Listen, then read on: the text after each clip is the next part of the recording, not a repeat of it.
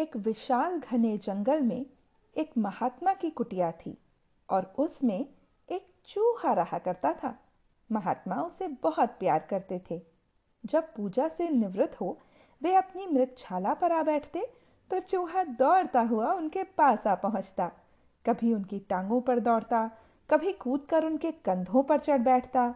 महात्मा सारे वक्त हँसते रहते। धीरे धीरे उन्होंने चूहे को मनुष्यों की तरह बोलना भी सिखा दिया। एक बार उस चूहे के छोटे से दिल में बलवान बनने की लालसा पैदा हुई। वह बोला, महाराज, बिल्ली के दांत कितने तेज होते हैं। उसके पंजों में इतनी ताकत है कि छपट्टे में चूहे को दबोच लेती है और मार कर खा जाती है। बिल्ली से सब चूहे डरते हैं। चूहे से कोई नहीं डरता। महाराज हंसने लगे। बोले फिर तू क्या चाहता है? महाराज, कोई ऐसा उपाय करें जिससे मैं बिल्ली बन जाऊँ। बिल्ली बनकर क्या करेगा? फिर मुझसे सब डरेंगे। फिर मैं बिल्ली बनकर बिल्ली से लड़ूँगा। उससे चूहों का बदला लूँगा। उसने हम पर बड़े अत्याचार किए हैं। वह सैकड़ों चूहे खा चुकी है। उन महात्मा में ऐसी शक्ति थी कि वह अपने योग बल से एक जीव को दूसरे जीव में बदल सकते थे। उन्होंने चूहे को बहुतेरा समझाया कि केवल पशु शक्ति से ही कोई बलवान नहीं बन जाता, मगर चूहा नहीं माना। तब उन्होंने अपने कमंडल में से थोड़ा सा गंगा जल निकाला, उसकी कुछ बूंदें चूहे पर छिड़की, फिर अपना दायां हाथ ऊपर उठाकर बोले, तथास्तु। और देखते ही देखते वहाँ पर एक सफ़ेद रंग की बिल्ली आन खड़ी हुई। नीली नीली आँखें, छोटा सा मुँह, मुलायम और सफ़ेद बर्फ़ जैसी खाल। उसे देखकर साधु महाराज भी हैरान रह गए। क्षण भर तो वह महाराज के सामने खड़ी रही। फिर झपट्टा मारकर चूहे के बिल की ओर लपकी। मगर बिल को खाली देखकर चूहों की खोज में कुटिया से बाहर चली आई। बिल्ली बनते ही वह बिल्लियों से बदला लेना भूल गई। उल्टे चूहों पर ही टूट पड़ी। जहाँ कोई चूहा नज़र आता, उसे काट खाती। हर वक्त उसका मुँह और पंजे खून से सने रहते, पर धीरे धीरे वह फिर असंतुष्ट रहने लगी। एक दिन जब साधु महाराज गंगा तट से लौट कर आए तो बिल्ली छत पर बैठी रो रही थी। कहने लगी, महाराज, असल ताकत तो कुत्ते में होती है। उसके सामने बिल्ली की क्या गति? जब आप चले जाते हैं तो एक कुत्ता मुझे खाने को दौड़ता है। उससे सब डरते हैं। उसके दांत मोटी मोटी हड्डियाँ भी तोड़ डालते हैं। महाराज, मैं बलवान बनना चाहती हूँ। आप मुझे कुत्ता बना दें। महाराज कुछ कहना चाहते थे, मगर चुप रहे और चुपचाप कमंडल में से गंगा जल की बूंदें बिल्ली पर छिड़क कर तथात्सु कह दिया। देखते ही देखते बिल्ली के स्थान पर एक डबियाले रंग का कुत्ता अपने कान और पूंछ हिलाता हुआ आन खड़ा हुआ। पतली टांगे, तेज नुकीले दांत, आगे को बढ़ा हुआ नथना। बस, फिर क्या था? कुटिया के बाहर रोज हड्डियों के ढेर लगने लगे।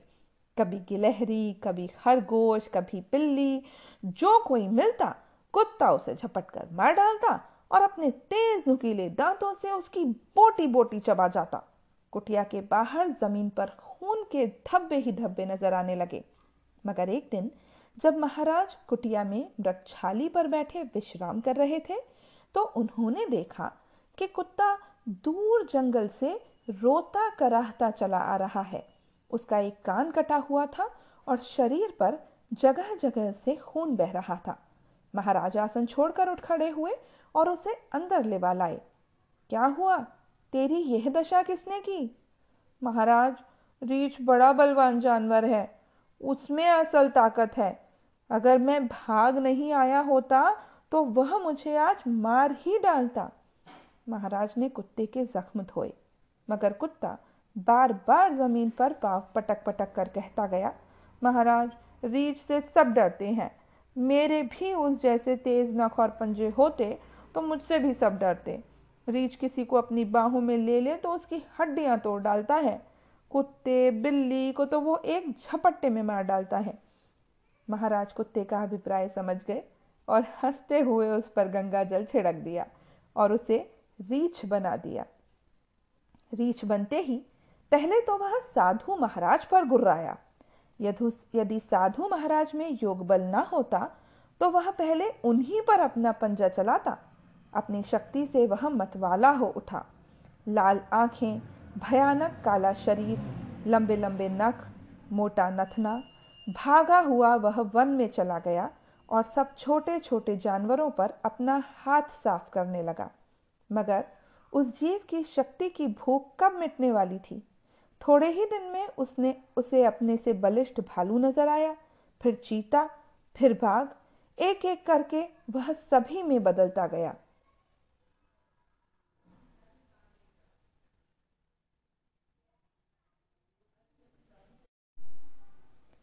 उस जंगल में शेर न था। नहीं तो वह शेर बनकर सबसे शक्तिशाली बनना चाहता। आखिर एक रोज महाराज के सामने हाथ बाँध कर वह बोला, महाराज, मैंने देख लिया है, वन में सबसे शक्तिशाली जीव हाथी है। उसकी शक्ति की कोई सीमा ही नहीं। वह अपनी सूंड से बड़े बड़े पशुओं को पटक देता है। एक एक पदाघात से ऊँचे ऊँचे पेड़ तोड़ फेंकता है। उसके दांत कितने लंबे हैं? आप मुझे हाथी बना दें, यह मेरी अंतिम प्रार्थना होगी। सोच ले मूर्ख, फिर तो भागा भागा मेरे पास तो नहीं आएगा। नहीं महाराज, आप कभी नहीं आऊँगा। आप मुझे हाथी बना दें। महाराज ने हँसते हुए अपना मंत्र पढ़ दिया और गंगा जल छिड़क दिया। कुटिया के बाहर एक ऊँचा, अंधियारे रंग का, भीमकाय हाथी झूमने लगा। कद में कुटिया से भी ऊँचा, लंबे लंबे दो दांत, विकराल देह और स्थूल बोझल टांगे। हाथी चिंघाड़ता हुआ वन की ओर दौड़ा। उसकी शक्ति को पार न था। जंगल के जिस भाग में जाता, पशु वहाँ से भाग खड़े होते। उसकी चिंघाड़ को सुनकर पेड़ों पर बैठे हुए पशु पक्षी भी थर थर कांपने लगते। पेड़ पौधे झाड़ियाँ उखाड़ता हुआ बड़े बड़े पशुओं को अपने पाँव के नीचे कुचलता हुआ, उसके अत्याचार से उसने वन में कोहराम मचा दिया। और एक दिन वह इस तरह गर्भ से चिंघाड़ता हुआ एक वृक्ष कुंज को तहस नहस करके बाहर निकल रहा था कि सहसा उसका पाँव उखड़ गया और वह धड़ाम से एक गड्ढे में जा गिरा। उस गड्ढे में गिरने की देर थी कि जंगल में बहुत मनुष्यों की आवाज़ें आने लगीं और देखते ही देखते बीसियों आदमी हाथी में रस्से बर्छे और तरह तरह के हथियार उठाए, मुँह पर मुश्के बांधे, गड्ढे के इर्द गिर्द आन खड़े हुए।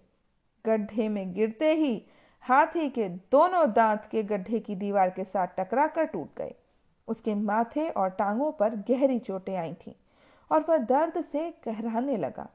उसने गड्ढे में से निकलने की बहुतेरी कोशिश की। मगर ज्यों ही गड्ढे की दीवार के साथ अपने पैर लगाकर उठने का प्रयत्न करता, उसी समय उस पर बर्छे और भालों का प्रहार होने लगता। हाथी दर्द और क्रोध से पागल हो उठा। जब शिकारियों ने देखा कि हाथ, हाथी काबू में आ गया है तो उस पर रस्से फेंकने लगे। गड्ढे की एक दीवार लकड़ी की थी। उसे तोड़कर शिकारी हाथी को बांधे, उसे मारते, घसीटते बाहर निकालने लगे। एक आदमी उसकी गर्दन पर तेज कटार लेकर आ बैठा। रस्सों से उसके पिछले दोनों पाँव एक साथ बाँध दिए गए। इस प्रकार हाँकते हुए वह हाथी को जंगल से बाहर ले जाने लगे। इतने में शाम पड़ गई और चारों ओर अंधेरा छा गया। एक स्थान पर शिकारी रुक गए और हाथी के पाँव को मोटे मोटे रस्सों से एक वटवृक्ष के तने के साथ बांधकर यह सोचने लगे कि उसे कल खींचकर शहर को ले जाएँगे। वह जंगल में से बाहर चले गए। रात गहरी होने लगी। भूख और शरीर की पीड़ा से व्याकुल हो, हाथी बार बार चिंघाड़ने लगता।